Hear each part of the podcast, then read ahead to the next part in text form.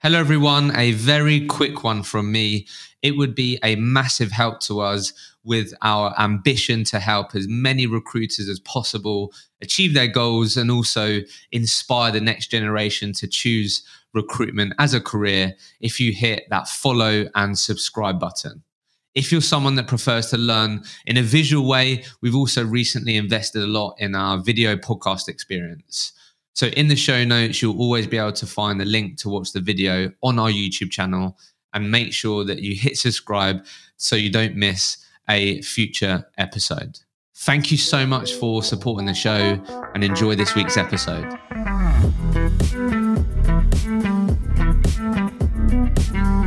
Welcome back to another episode of the Recruitment Mentors podcast. I'm your host, Hisham Azzouz, and on this week's episode, I was joined by Matthew Jones from Xcede. We unpacked the last eight years of his career. His best year to date has been 385,000. He's always been in the data space, and for the last two years, he's been in a hands off role where he now has four direct reports and is managing 29 people across these teams. Matt has been on an incredible journey. He's been part of a business that went through a significant business event. He's now getting direct access to amazing commercial opportunities like reporting directly to the CEO and COO on how the business is performing. He's really dug deep into understanding how a recruitment business actually makes money. How do they improve the multiplier on their EBITDA? You name it, we talk about it in this conversation where Matt really breaks down how he's got to where he's got to. Why has he been able to always continuously progress his career in an upward trajectory? Matt's humble, He's super smart, and I think you're all going to really enjoy this conversation. Let's get into this week's episode. Matt, welcome to the podcast. Thank you very much for having me. No, really looking forward to this. I always love sitting down with people that have been in the industry for, you know, you've been in the industry for, for a decade. Just on, yeah. And you've you've built, you know, an amazing career at Xcede where you've been there for eight and a half years. So I'm always interested to speak to people about you know how that journey's been, how you've continued to evolve, improve. Because mm-hmm. you know, I think particularly in, in, today's day and age, staying at one company for nearly you know nine years, yeah, it's becoming less and less common. Massively, we're, we're quite lucky. Actually, we've got quite good tenure. So I'm part of the furniture, but not the whole set. That's, uh, that's a good tenure there. So let, us give everyone some immediate context. we're just saying done about ten years in recruitment. We're going to focus on this this journey that you've been on with Xcede. So you've always been a perm recruiter. Yeah, other than I think the first two months of my career where I was put onto Salesforce recruitment in France on a contract basis, and yeah, very quickly wasn't a vibe, mate. No. And your world for a long time, although this isn't the only type of like market that you're involved in now, is has been like data science. Correct. Has been like yeah. your your That's sort of core trade. Yeah. yeah. So let's just break this down, mate. We've got the the career highlight reel, mate, going going through here, right? So you obviously started as an individual contributor uh, mm-hmm. Xcede. So 2015 yeah. did 95k. 2016 199k 2017 180k 2018 which was your best year 385 yeah. whilst managing three or four people then 2019 did 320 2020 230 2021 228 up until August, but in August 2021 was your last deal because um, for the last two years you've been you know, continuing to evolve yourself in this like non-billing role. Yeah. A lot more of a strategic role. So now you are the head of basically the uh, head of UK Perm. Yeah. So you basically manage again. Let me know if I get anything wrong. So you have four direct reports. Mm-hmm. They're all like associate directors. Yep. They report to you. Got four different disciplines: data, cloud, software, product, mm-hmm. and then there's 29 recruiters around about uh, in these teams. Yeah. So that that is the division that you're responsible for. Yep. And you uh, report like directly upwards into the like the C-suite. Yeah. So then now we get talking about net fee income, mm-hmm. which is obviously going to be a term that you you would have been a lot more familiar with in the yeah. last couple of years. 2022 NFI for your ecosystem, 4 million, and then this year should be around 2.5. Yeah. Yeah? Uh, we'll probably about finish on about three, I reckon. Three. okay, so yeah, so we haven't quite finished. Cool. So a lot, a lot to unpack. I think. Yeah, it was a good summary. Yeah, I'm really, I'm really interested to talk to you about this journey that you've been on. On like being a biller to then Mm. like having to report directly to the CEO, COO, talking about the growth, looking at EBITDA and, Mm. and profit and these things. So let's start with the million pound question. Mm. What do you believe are the common characteristics and traits that make up a, a top performing recruit in today's market?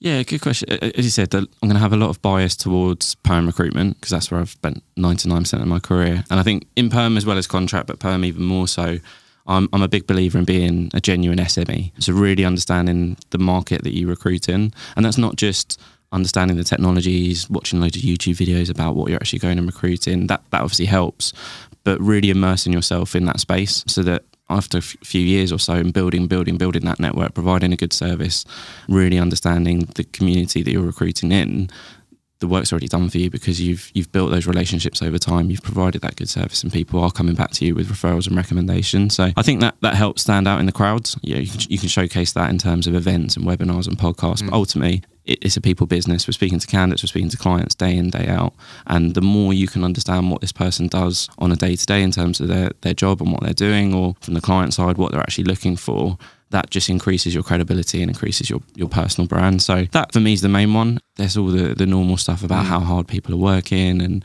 the organizational skills behind it.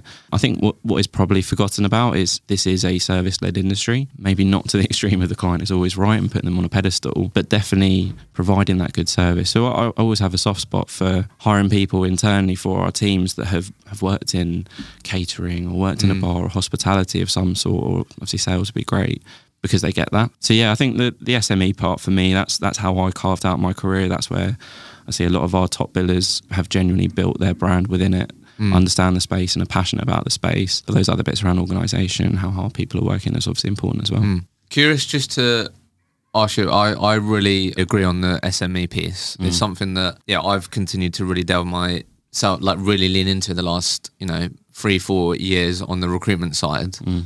With that being so important to you, how, like, always curious to hear people's take on, like, when you're hiring someone, how long do you say it takes to become a true SME? Yeah. How long's a piece of string? But You like a, a yeah. realistic I get what you timeline. mean. I, I- I think two to three years. Yeah. If, if we're talking about cashing in on being an SME and utilizing that network, yeah, I think I think from my experience and people that I've seen, two to three years is a good time where you start to really see the fruits of the labour that you've put mm. in for those few years.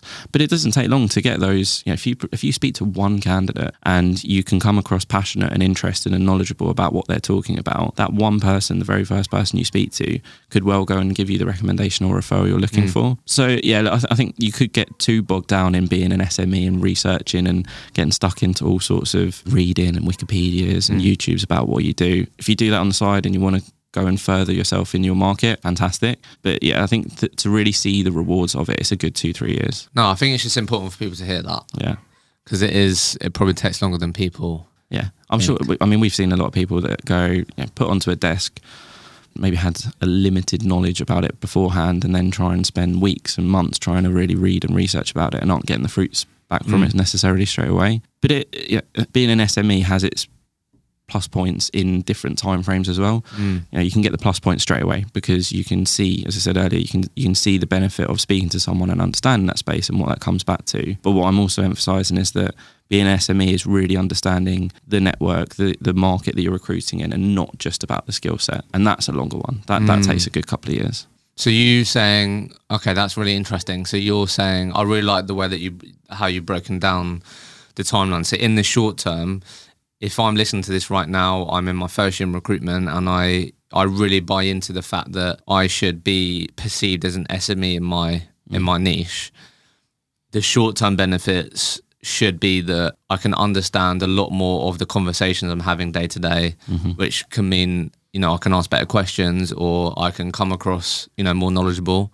Mm. But then you're saying the the longer tail benefits are if I speak to a data scientist, not only can I understand what a typical day looks like for Matt, the data scientist, I can also go when Matt says, "Oh, I've been running into this problem at the moment." And yeah, there's not many other people in my team that have that experience. You can then go, Matt, Yeah. I know this other person that has been in your shoes and they're a couple of years ahead. Let me connect you with them. definitely that. It's definitely the connecting dots. But I think that the million dollar question, whether it's a, a candidate or a client that we get every day, is what's the market like? Mm. And if you're newer to it and you're not an SME and you know, you're in the first year of recruitment, even, it's really hard to know because you don't have as much information or you don't have as much data to go on to mm. effectively answer that question. So you, you, you probably waffle your way through mm. it.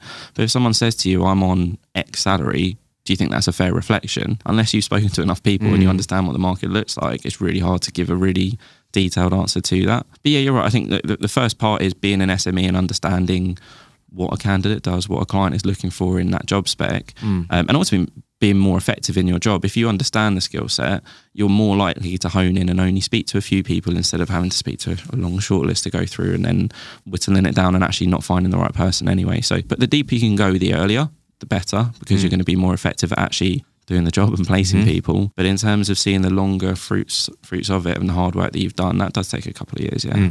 So just to paint a picture then on like your role now in terms of what you, I know you said it changes a mm. lot. Yeah. So again, you know, correct me if any of this uh, isn't right, but some are like the the core pillars that would often find in your diary. So on Mondays, you normally always have your one-on-ones with your ADs. Yep. Two to three days of the week, you might find yourself with key clients or speaking to potential key customers, but involved on the client side. Mm-hmm. Coaching across all levels, so really getting your hands dirty on just helping the people in this division mm-hmm. Internal headhunting so actually working then on you know growing the division by attracting great people working with marketing maybe around like events different things you have going on and then you've then got strategic objectives that you're involved in. You might be influencing or have ideas around maybe the the company's bd strategy for your division and then you're also then like fully exposed to all of the commercial side the net fee income the cash flow new business value and this is something that you then have to report to the COO in terms of how you're tracking against budget, EBITDA, P&L, and how often do you do that? Well, weekly at the moment. Weekly. Yeah. Yeah. Is that fair? That's like a fair Yeah, it's picture. a, it's a lot. It's a big job spec. Um, yeah, I think the other bit that's not on there that's really hard to to define is anything that's quite reactionary, and that that was the biggest struggle for me going from a I suppose a, a- an individual contributor and even my role as a billing manager to them being hands off and just having to prioritize and make sure, as you hmm. said there, that's a long list of stuff to go through. So it's, it's taken me a while to get to grasp of where I should spend my time, how I should d- divide up my hmm. weekly, monthly, daily calendar.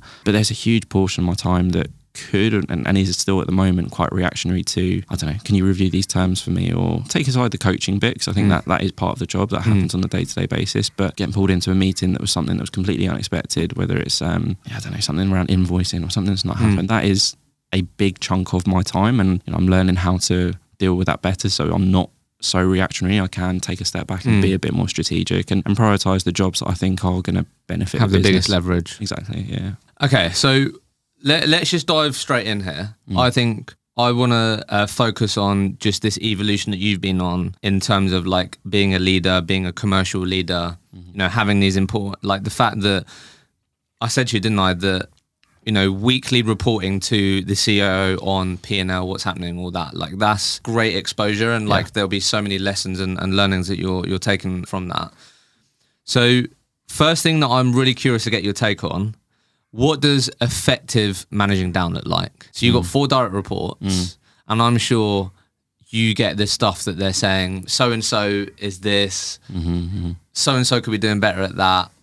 And you might have like individual moments on like the coaching, but really for you to, in order for you to be effective yeah in your seat, you have to have those effective lines of communication through Yeah, the. ADs to then, you know, pass on any like, yeah. So talk to us a bit about that. Like, Mm. what did you find difficult about that? Because that, that is quite an interesting skill set or something to get better at. What Yeah. did you find difficult about that to start with? Yeah, I, m- my first role managing managers was actually before this role that I'm doing at the moment. So I did have a little bit of exposure to mm. it, and managing one manager was a hell of a lot easier than those as those reports got bigger and bigger. I suppose a lot of it's down to accountability. So mm. if someone says they're going to do something, whether it's the consultant to their manager or manager to me, and back down as well, right? We're all held accountable to each other, mm. and we say we're going to do what we we said. We, sorry, we do what we said we were going to do. Mm-hmm. A lot of it's around fact finding. So you know, th- this person's really struggling with BD what does that mean? What are they actually doing? What is their structure? What is their plan? Are they doing this between this particular time? Talk me through it. How have they actually gone through it? So I think if I can treat these, have the conversations that I would do with a consultant the same way that I would with an AD. Everyone's got the same goal. Everyone wants to to, Mm. to achieve. So if I can have those same conversations, it allows them to know what sort of conversation I would be having and have the same ones back. But then a lot of it is around the goals. And like I said, so the fact finding of what is actually going on, if someone's struggling or if someone's doing really well and we want to replicate that elsewhere, do the fact finding, understand what we're looking for, but then set really clear metrics and goals behind that. Mm. So yeah, if we take my, my weekly one-to-ones with the ADs, for example, sitting down with them, going through individuals in their team, what we're tracking, pipeline, everything else. So what, what's the agenda? Sorry to butt in, but like, what's the Yeah. agenda for those? Because I think that'd be helpful. So like the weekly Yeah. one-on-ones with the ADs. What, what does the agenda look like? Yeah, good. So we'll, we'll start with last week. So a review of the week before we use OneUp. So yeah, that's the starting point. It's right in front of me. You know, go through the individuals in the team. How did they get on? What was the struggles? What was good? What we meet you know, in terms of clients and who we're meeting this week? What's the pipeline look Mhm. like? And then what individual coaching tasks do we need to do per person this week? That's a rough agenda that go through it. Okay. And by having those conversations on a Monday with the ADs, they then have a very similar one on their one to ones with every consultant within it. That took a long time to get to though.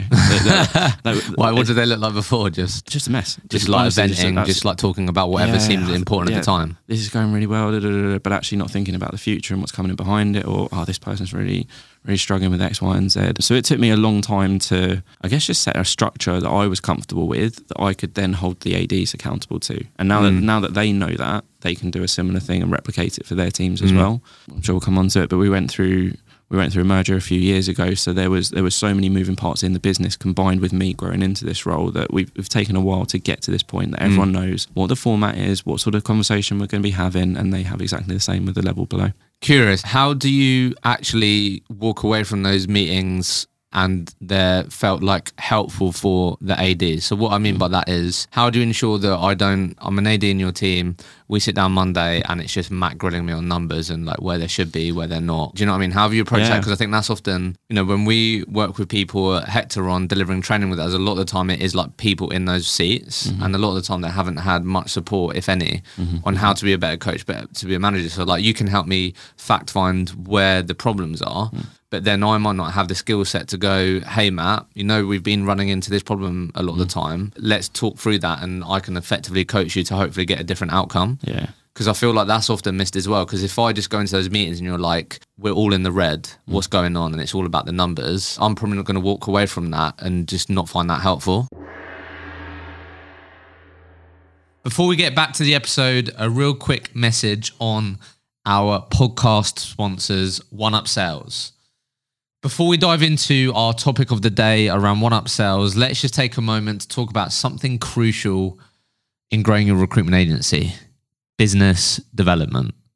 The last three years have been a harsh reminder of how quickly things can change, and many recruiters are now focused on BD, and it's a client led market for a lot of people. But where do you get started, and how do you drive success? That's where our proud sponsor, One Up Sales, come into play.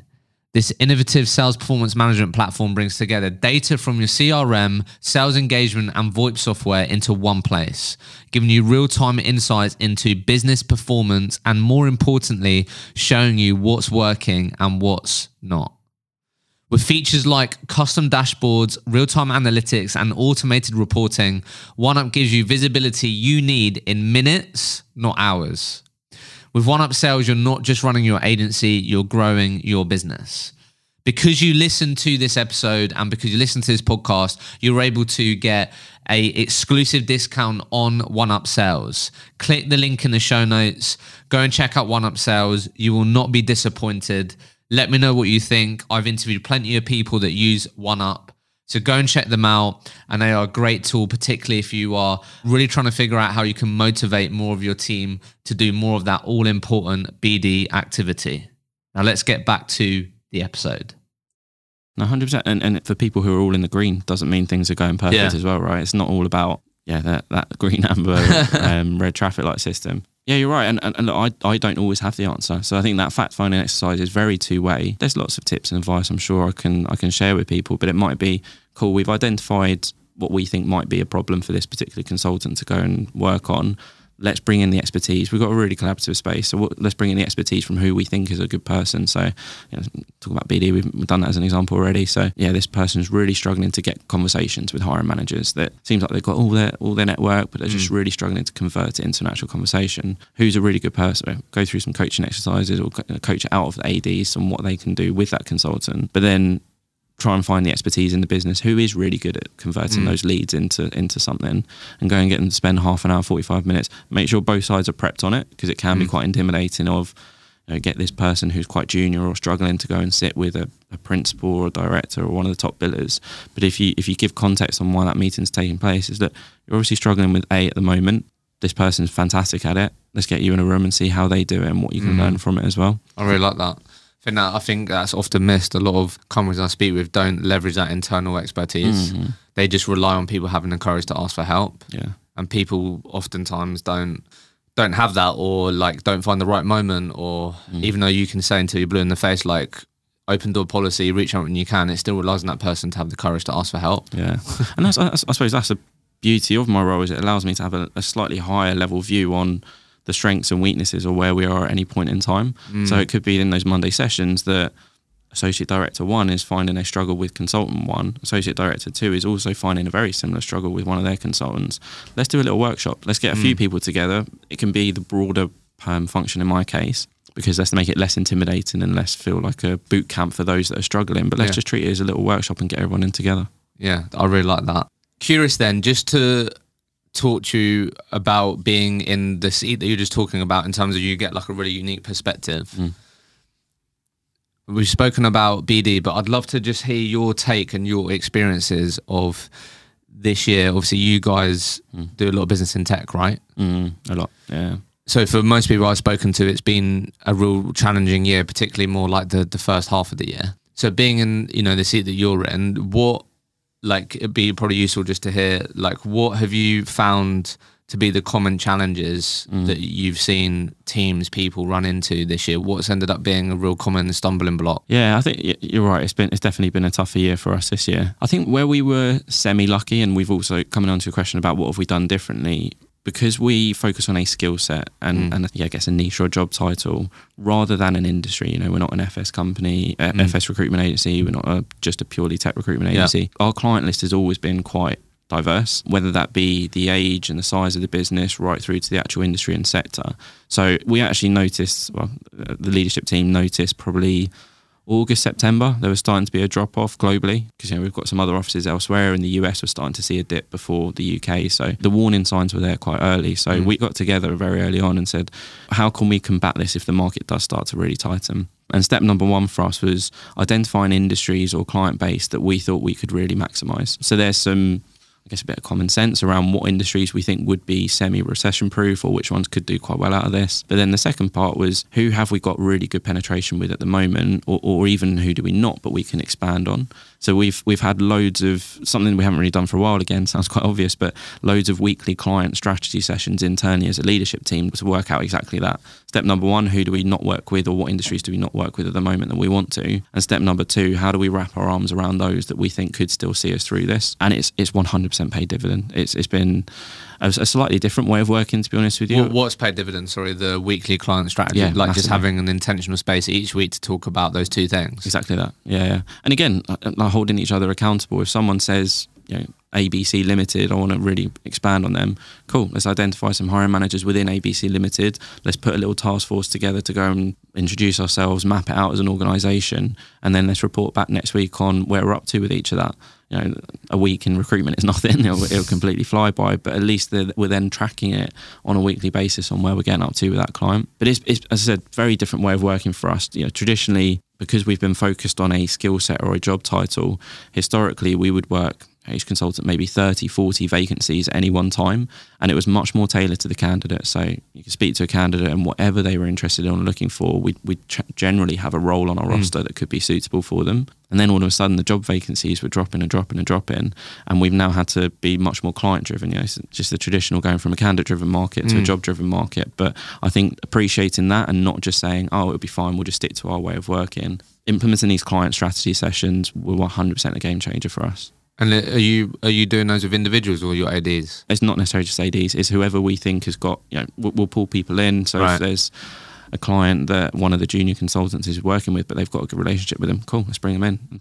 So it's not just the leadership team or management team. It's us that set it up and, and it's Mm. up and running with it. But it's any anyone who we think is relevant for it. I love that. Honestly, you'd be so so so many people don't like make space for stuff like that. No. Yeah. It's just that all they're making sure people are doing is doing the eight hours of BD a week. Yeah. BD is is never ending task, right? Mm. I think if you say go and do BD, most people will go and sit on the advert, see what adverts are out there, put a couple of specs Mm. together and fire it out. BD can just be so much more interesting and so much more exciting if you actually put a little task force, some strategy behind it. Yeah, like understand how and why. yeah, yeah, yeah, definitely. And also buddying people up, right? For that example I mentioned earlier of someone who might be a more junior consultant, perhaps, that's a great exposure for them to maybe work with a couple Mm. of other more senior people who've been doing it a lot longer, but Mm. buddying up and actually getting a little task force together to go and tackle that client. Okay, let, let's just talk about this for a sec, just because one, clearly that's been impactful, Mm. and people listening, th- this could be something that they could sort of consider implementing in, in their teams. Mhm.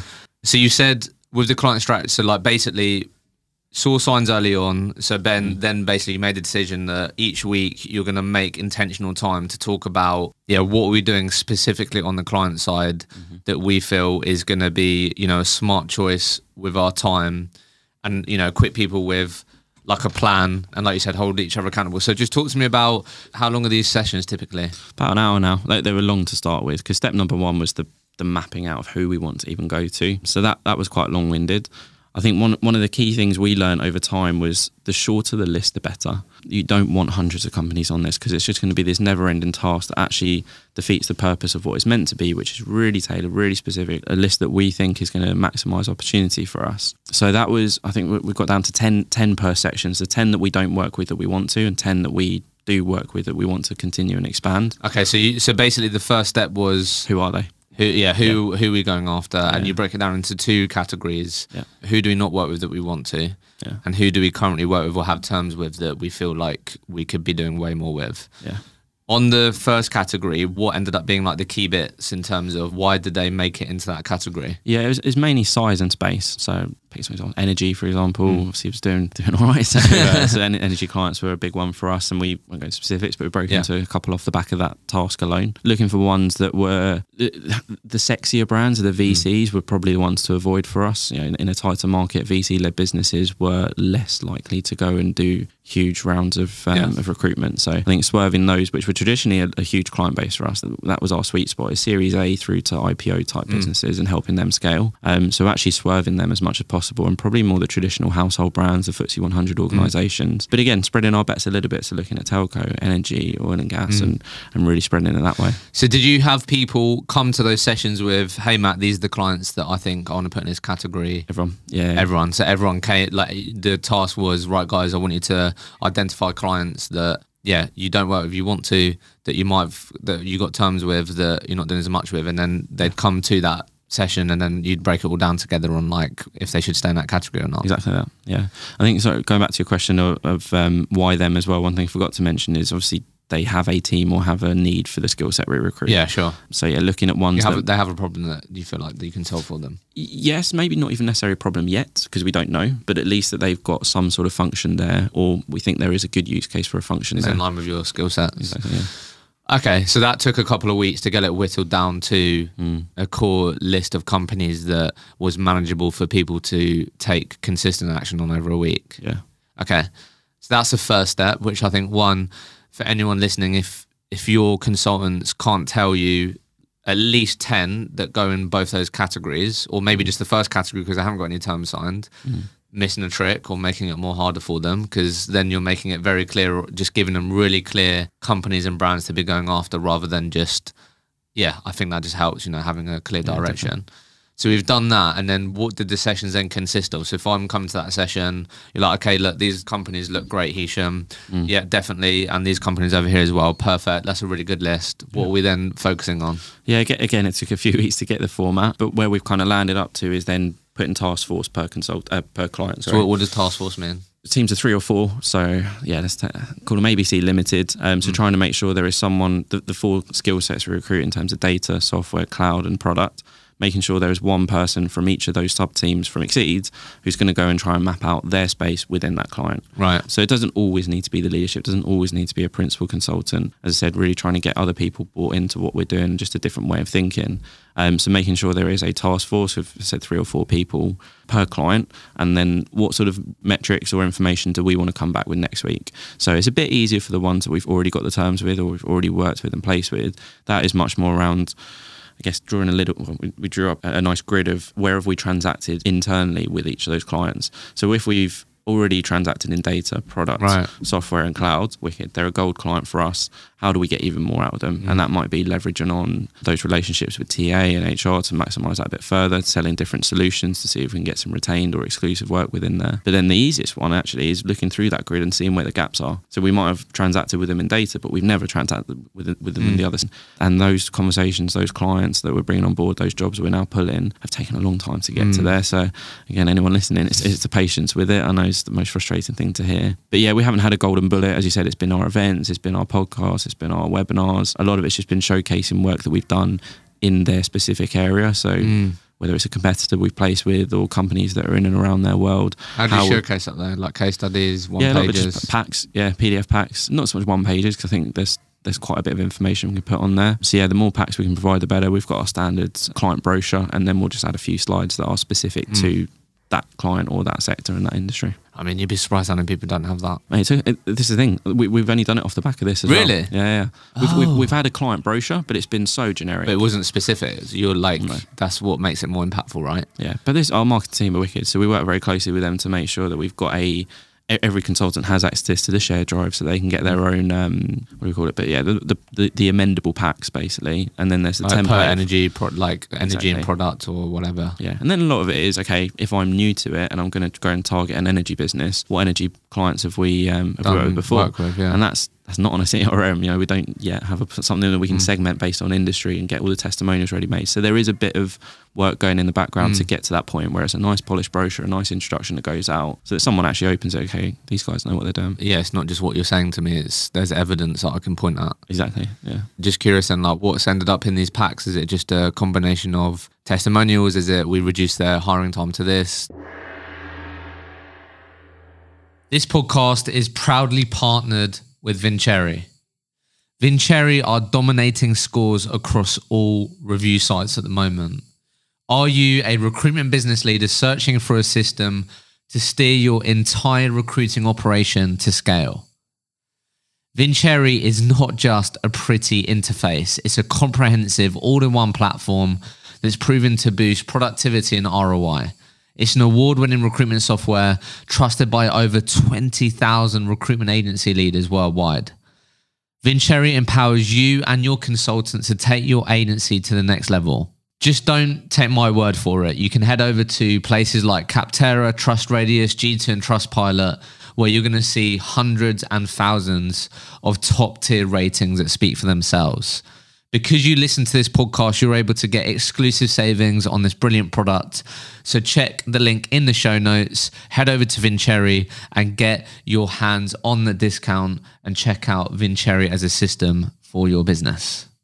I can't remember off the top of my head all, all the individual bits, Ah. but a lot of it is introduction to Xcede, the skill sets we recruit, high level testimonials for us as a business generally, so Mm. some key logo brands, a page that then specific to that industry with logos of competitors or pla people that we've placed in and around there, and then some quotes from four or five people. Again, the more varied in terms of someone from product, someone from data, someone from tech, the better. We've got one page which is around the service level offering that we can provide, whether it's contingent, retained. Mm. We've got one page in there that is specific to what we do within the community around our events and our webinars and everything else. And then one that's a link to our salary guide. So I think altogether it's just a nice Yeah, polish. love this that. is who Xcede are and what we do, but you can tell it's tailored to them. Tailored to them, yeah.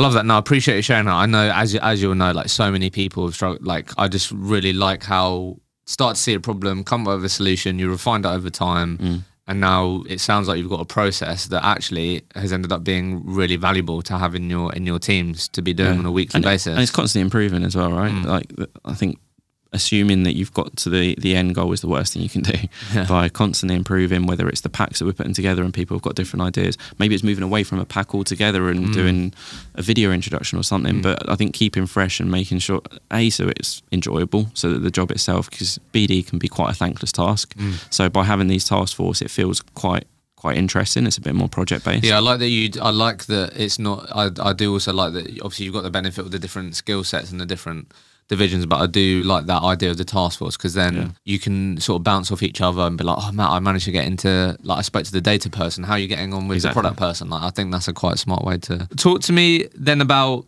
Like, I wanted to frame this up in a way where what was the beginning steps of Matt now having to understand P and L and these things? Like, when did that start to ha- happen? Um, I couldn't even put a, a, a specific date on it. It's, it's bit more and more so as the months go by. I think probably tail end of 2021 was when I was in my non-billing role, and that was the first time I almost single-handedly took responsibility for a budget. Um, so August August 2021, I kind of I think I did my last deal then. And September October time, we were starting to put together the NFI budget for next year, and that was the first time it wasn't just a okay, cool. What's the NFI and the NBV going to be for a team? How does that trickle down to EBITDA? Mm. There was a learning curve, and st- still is a learning curve on the importance of it. And we talked about cash flow and invoice and everything else that comes with it. But I think by spending more time with my CEO at the point in time and also our CFO now on on the importance of it and learning through it. I'm quite lucky my wife is an accountant, so that helps. Okay, I've got a little bit of an insight to helps, it. But yeah. probably formally this time two years ago, give or take. as you started that and as you continue learning about that, executing the reports, looking at your important dashboards, what was you most surprised by is what I'm interested in. So hmm. someone listening to this right now, they're a recruiter, they might have aspirations to get to where you got to or become an associate director or whatever. With those set of glasses on, like mm-hmm. what do you think they'd be most surprised by? Is it how long it takes typically to get paid or I don't know, like what were some of the things you're like, oh, that's really interesting how that works or I didn't expect that.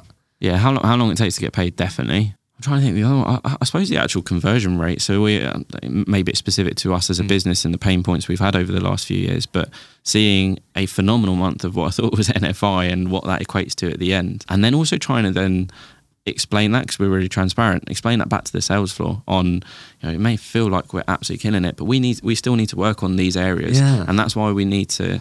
A lot of it has come from a merger, so there was very bloated costs that mm. you know, not just about headcount or anything like that, but things like insurance and loads of other bits that I've never even considered, and that ultimately trickles down to the bottom line. So I think that that was a biggest one, maybe specific to me at my point in time and where the company was that the business uh, 2021 2022 was a phenomenal year for recruitment but actually ebitda i was looking at it, I was like surely we're making more money but it's um yeah I, th- I think that was the biggest maybe not a learn but i guess just the biggest shock. And then okay how can we Or you never would have had to think about that before. no, no, no, it's true. I think the other one, which is I, I was already already familiar with, but is the the difference in motivation between NBV and NFI, and that's obviously from a, from a perm point of view, contracts maybe a bit a bit more transparent because that's what- you're tracking on a weekly weekly basis with your, your runner book. But seeing a phenomenal month of NBV So wait, just explain that term. Sorry, for yeah. people, So, so NBV for us is uh, new business value. So whatever yeah, I, I, I place a candidate today, put the deal through once they've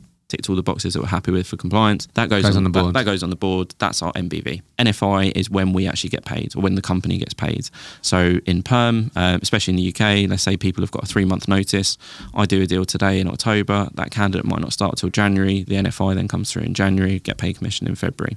So it was a slightly different. You know, we get paid on candidate starting, so that's already part of your thinking mm. process. But it's celebrating the, most of the celebrations we have in terms of our our incentives, our lunch clubs, our holidays is all around NBV. And I do think that's the right way of doing it for us as a business anyway, is because we want to be constantly driving new activity rather than the same top billers sitting on their NFI and getting on the incentives. That's not mm. really what it's about. That was another one as well is great NBV doesn't necessarily equal NFI in that quarter or in that month. So trying to actually try and track it um, and look at the seasonality behind it as well, because there's seasonality behind placing candidates and doing deals, but there's huge seasonality on when those candidates are going to start the job. Um, So that tracking for that. yeah, so What de- what bit the biggest December's, December's a ghost town. Really? Hardly anyone start. Well, in, in my case anyway, hardly anyone starts in mm. December. So allowing for that seasonality. And step number one for me when I did my first ever budget, which is something to learn from, was okay. Let's go through go through the individuals. So Joe Bloggs. Da, da, da, this is what I think they're going to do this year. And I just divided it by 12. Really? that's what an NFI will be. Then just uh, yeah, let's, let's say they're 100, 120k. Why did you think to divide it by 12? just just in terms of ease of month? Right. And then uh, very quickly got pushed back to me and said, "Have you thought about when those NFIs are actually going to land and the seasonality behind it?" I was like, oh, okay, that makes that makes sense. Um, so the whole way through this has been quite a, a, a good learning curve. I, I do think, I think I said to you, I did a, a post about it this week where I think if people to go out on their own and start their own recruitment business, that's often one of the things Yeah. that they maybe like not didn't think of, but underestimate. Yeah. So have you now found yourself trying to impact how quickly the NFI is in terms of, you know, have people talk about payment terms and negotiate those hmm. things in the process? Because they're the types of things that you can try and implement or communicate or have people do more effectively that can help with NFI. Yeah, no, definitely. I think you said it yourself. It's, it's an education piece. So mm. the more I, I didn't have that exposure from someone saying to me, "This is why we want thirty day payment terms Yeah. or fourteen day payment terms instead of sixty that the client have asked for," and that's why it's important to negotiate. At the point when you're billing. 99% of it, yeah. You just you just want the term signed. You want to mm. place a candidate, and you want to move on to the next one. So that is, yeah, something I, I've been aware of. And then I, I've always been quite an open and transparent person. And anything I learn, I want to try and impart on those that, that are interested and obviously will will be um, will be relevant for. So explaining to them, you know, the consultants who is agreeing new terms on, oh, do I need to push back on it being 50 day or 45 day payment terms? Let's try. Let's go through it. This is what mm. you can explain to the client. This is why you, why it is important for us as a business as well. My focus is perm, so I can understand it. Having now had some exposure to the wider business, I get it even more so from a contract point of view. Mm. Um, because I think we, we talked about it mm. um, earlier in the week about some really big projects that we've landed, and our CFO having kittens about it because actually we don't get paid, and sorry, we we pay the can um, the contractors, Contractors, up in advance, and then we're not getting the money back until X X, amount of days. So the cash flow for us is so so important, and that's mm. that's something I've never really had to think about in my roles up until the last couple of years. Mm. And then how how did you find those first few reports upwards? Were you nervous? Was it what what went wrong? What Not really, because it wasn't a no, it wasn't a change overnight. It's not as mm. though these have been. You know, Matt's doing this role now, and then tomorrow it's going to change and it's be completely different. A lot of this has been transition. I've said I've, been at the business for a long time, so a lot of the people I've been reporting up to have had the journeys as I have as well. It's been an easier transition than maybe some other people experience, where it is a flick of a switch and going through it. But as I said, there's no, I don't know. Hopefully, this, this isn't just exceeding it; it's the wider recruitment industry. But there's no point in trying to catch people out. If I'm nervous about reporting back up, then ultimately I'm probably going to fumble something along the way. I'd much rather report something up that is inaccurate, e.g., don't do a just a divide by twelve for what you think the NFI is going to be. Have you thought about it this way? And and mm. that, that ethos is what we've got as a business. So not not really. No, it wasn't something I was too nervous about. Mm. and then like you said, just just be curious. So like the weekly things you do now, what what do you report on a weekly basis? So yeah, starting point will be the NFI, NFI and NBV. So what we do last week, where does that fall into? How does that track against the budget that we've put in place? And then there's a similar conversation to what I have with the ADs. So how less less granular, so Yeah. less around individual consultants, but it will be how was last week as a as a function? Did we hit our KPIs? Did we not hit our KPIs? What does that mean? What's the impact? What clients are we meeting this week? So most of it's just about a sounding board, and it's me talking to uh, Adam, our COO, and, and talking to him about the week that we've had, and him bouncing some ideas back off. We work quite well as a pair. When you're getting the, the direct access to the the CEO, what what's been some of the sort of most memorable or best bits of advice is imparted on you? Do you think? Hmm. I suppose most of it is to trust my instinct or, or at least go with it because you know, same as the people underneath me that we promote people because we believe they should be. So by stepping into this role, someone some point along the way had faith in me that I can go and do this. Mm. Now this this is probably the biggest jump in terms of a learning curve. You know, going mm. from a, a senior principal type person to a manager. I had the coaching stuff in me already, so that this is by far the biggest jump because there's a whole new tool set that I'm having to learn. But just I think just having the the faith that someone out there has believed in me to go and do this role. So then passing that back on to me that I can go and do it. Um, and if it's not something I'm familiar with, ask for help. Mm. And then curious because there's a lot of different things. Like we said at the beginning, like a lot. There's a lot on that list that you could be doing. You're trying to figure out to get better at, like being like less reactive, but maybe that's always going to be part of your role. Yeah. So just curious to hear your take on like right now from your perspective because you've been doing this for a couple of years now. What do you think are some of, if not the like highest leverage activities you can spend your time on? Mm. A lot of client client stuff. Yeah, definitely. Especially at the moment where we are job lighter, sorry, lighter for, for jobs than we're used to. The more I can be bringing in, the more I can be on those meetings and maximising. That's not to mean I am better than anyone in Mm. the business necessarily, but I have a fancier job title, which is Mm. part of it, right? So if I'm going to go and meet a, a head of TA, head of HR, or even some C suites within the business, just by being there adds some credibility to Mm. the consultant that I'm going with, or the couple of the consultants I'm going with. But that's the main thing. You know, the more clients we can be winning or maximizing, the more jobs, the more deals we can be doing, Mm. and ultimately, the, the, the quicker we'll progress as a business. So that's one of the things that has always got to stay. Yeah. Should Yeah, have definitely. that should trickle down in terms of having one of the biggest impacts Definitely. on your function. Yeah. I love that. Yeah, I'm I'm not surprised to hear that. I think also like you by you going to those meetings, you're staying close to the problems in your industry, what people Mm-hmm. are talking about. You can then also, you know, offer your perspective. You can talk about how you're seeing this in the in the data industry that could be impacting the product industry. I don't know exactly how it works, but. Yeah. you've got a really great, unique perspective that you can. I'm, I'm sure you can add For sure. in those things as well. Speaking about BD, I think something that you said you you pride yourself on is thinking outside the box. Yeah. Do you want to tell us a story about how you landed Oh, Deliveroo no. then? I hope no one from work listens to this. Why? Does no one know? Uh, no, no, no. It's, it's, it's just they're fed up of hearing it. Oh, really? no, it's um. Well, when, when I was a, this is probably two or three years into the job, I just got bored of doing the same sort of BD approaches. Right. That I think keep them. You have to do the basics. You have to do Mm. your spec, and you have to do your outreaches. You have to do your intros. But I quite like just trying to do something new. So as um, as cheesy as it was with, uh, so this was Deliveroo as they were, I think ser- Series A at the time. So quite quite a smaller business than they are now and um, they were growing their first data team. And I remember seeing, uh, I think someone from Netflix, it's a really incredible caliber candidate, joined them as their chief. And so I thought, that's, you know, you're not hiring someone of that caliber if you're not going to go and expand the team. And um, their office was a five minute walk from ours. So after relentless approaches being rejected and just turned down and just radio silence, I um, took it upon myself to get a box of Krispy Kremes, print out a couple of, uh, well, had, took our client brochure with us and a couple of anonymised CVs. And I think the, the tagline I put on the note was, um, You've been delivering to me for the last few months. I'd love to deliver some candidates to you. Lo and behold, it became a good client for us, so it did pay off. But, um, But like, what? You walked into the reception. walked into reception And said dropped what? Them off, dropped them off. uh, oh, you dropped dropped him off. You didn't like try and speak well, to someone. I did, but the guy wasn't there. So, So uh, what, what did you yeah. say? Like, is so and so here? Can you? Yeah, so and so here. Can you? Uh, well, he wasn't. So can you leave these for him? so if he was, what Uh, would you have said? Uh, How would you approach that? no, probably same as what is on the note. So yeah, I've been pestering you. Why have you not answered my messages? Really? no. Yeah, a lot of it would have been in the, the, the colder intro. This is who I am. I know it's really cheesy, but I think just by doing that alone would get some sort of interaction, right? Mm. Well, and then you just got a phone call. Yeah, I got a message a few weeks later. Say thanks for the donuts. Not even like, oh, so a few weeks later as well. Yeah, it, was, it wasn't straight away at all. No, kept, kept me stewing. But this is the thing with BD, right? Unless you get very, very lucky, it's about timing. Mm. And I think where people struggle is that they they give up too early, or they maybe do one or two approaches and then oh, not, nothing back from them. They've got no interest and move Mm. on to the next one. But these things take a lot of time. I know Mm. there's all sorts of sales analogies about the ninth approach, tenth approach, Yeah. or whatever, but It's like different types of it's true, 100%. So I, th- I think the worst thing that someone can do earlier in their career is pick up a job off the first approach, because then you think that's how it does. think how it does. Yeah. Yeah. Have you got any other? Maybe it doesn't have to be yours, but any other ideas that people have tried? A real quick one from me, and we'll get straight back into the conversation. Some of you may or may not be aware that I'm also the founder of a business called Hector.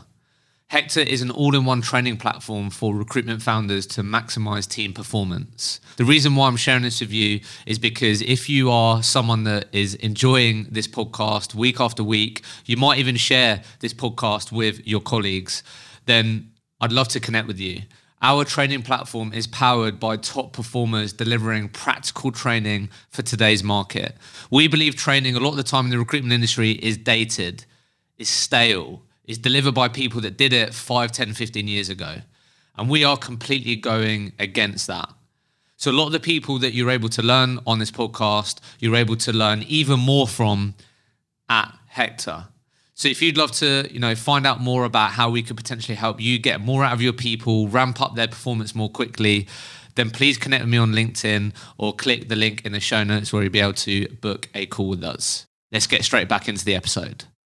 not cheesy ones like that. A lot of our stuff at the moment, especially, is is events led.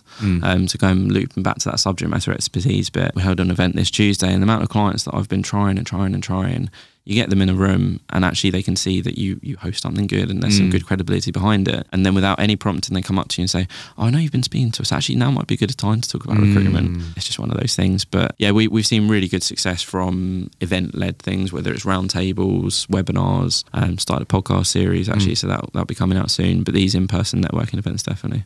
And like, where do you often see like the net positive of that? Is it that in you know having a reason to reach out to people? Is it that isn't like jobs and the typical like Mm. stuff? Is it the the follow up where it's really powerful? Is it just being in the room with these people and then it feels like maybe a bit more of a safe space to Yeah, and I think credibility, right? Mm. I think if people come to something and they see the brand and they associate it with something that's great in their space, then there's that positive recognition there. Mm. The only risk I would say with having a reason to speak to someone is we see it sometimes where people can fall into the trap of becoming event managers and event bookers and forgetting that actually why we're speaking to these people, Mm. yes, there's the long term relationship build, but actually it's recruitment, right? That's that's the end goal of why we're trying to do all of these things is to help clients build their teams. And I think if you do so many events and webinars and roundtables, people can get so lost in that that they forget the day to day. So I think your your first point of do you do these just because it's another point to talk to people about? Yes, if it's the right measurement of it. But I think the main the main thing is the credibility. You know, we don't organise an event expecting to come away with ten jobs or ten Mm. new clients or anything like that. that. That'd be great. But a lot of it is about those longer term relationships and that brand recognition within that community. and your cre- your the perception of your credibility, what you're For about.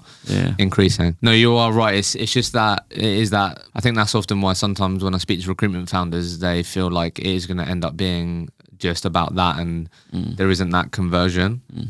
But no, it is. I would. I don't know if you would agree, but I, I would say, you know, leaning into that type of approach, it is like a. You're definitely going to get tons of net positive things happening in the long term, but you should definitely experience short term, medium term Yeah.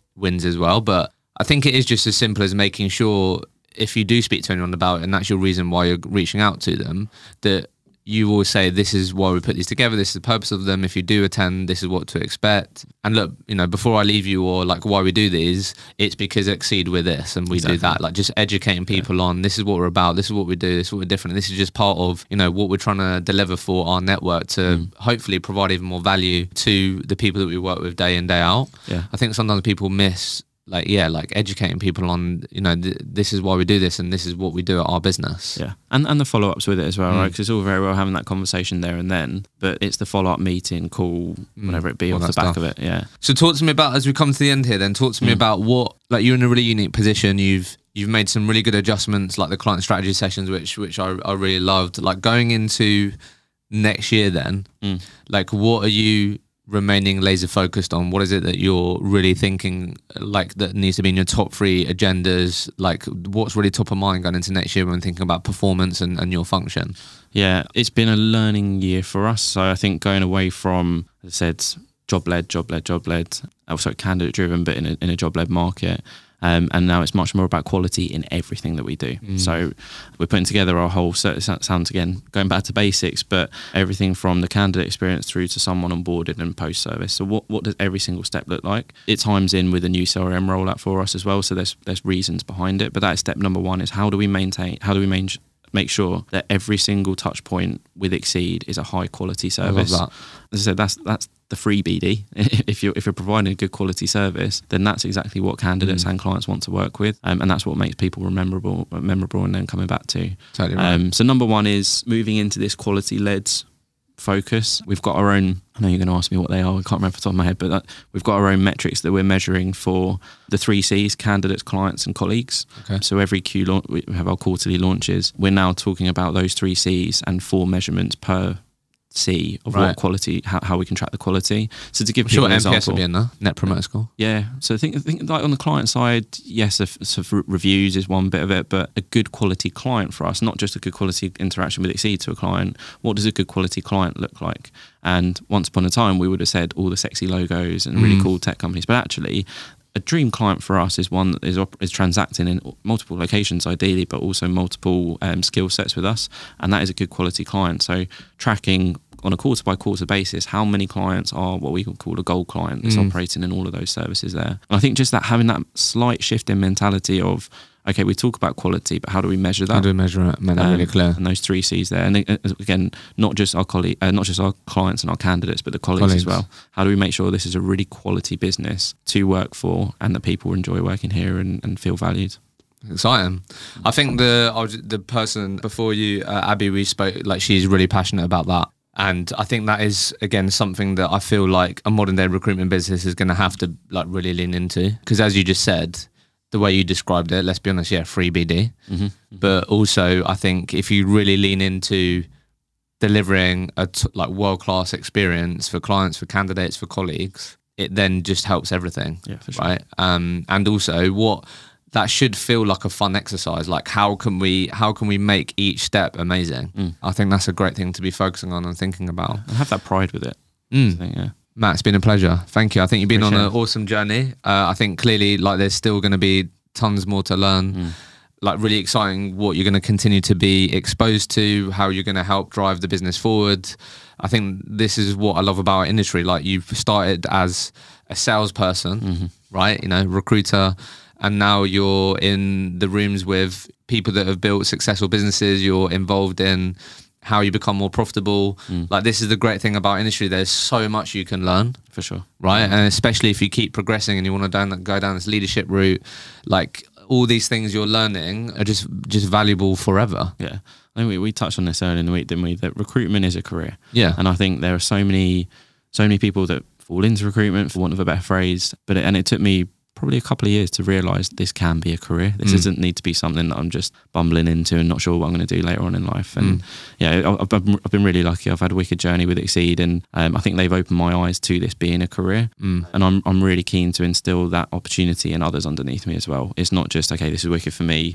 I'll go down my own little journey now. I want to try and take people through the education pieces that I'm having now, and uh, everything from a consultant understanding why payment terms is important and that what that all leads to. So Yeah, I think that's a great thing to do. Love it. Matt, it's been a pleasure. likewise, appreciate it. Thank you very much. Thank you so much for listening to this week's episode. I hope there were plenty of golden nuggets for you to take away. As you'll know, I'm your host here of the Recruitment Mentors podcast, but I'm also the founder of Recruitment Mentors. We're a online subscription-based learning and education platform. We're on a mission to help thousands of recruiters achieve their professional goals and successfully progress their careers through modern and engaging online learning.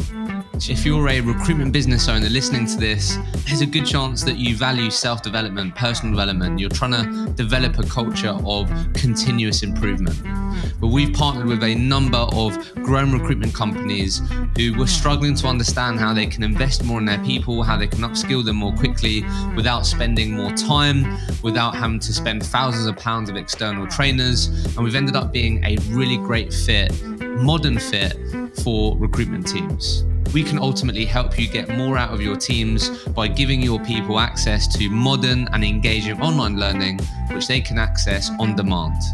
The thing that's really cool about what we're doing at Recruitment Mentors is that all of the people that your teams are able to learn from and the people that are delivering the learning content are people that are in role right now. They're billing, they're actively facing the challenges that your teams are, and a lot of the time they're amongst the top performers within their companies, which means your teams are going to be way more confident to learn and spend time on their learning when they know they're learning from people that are doing it right now, have been there and done it. And there's nothing worse than feeling like training is not relevant and not current.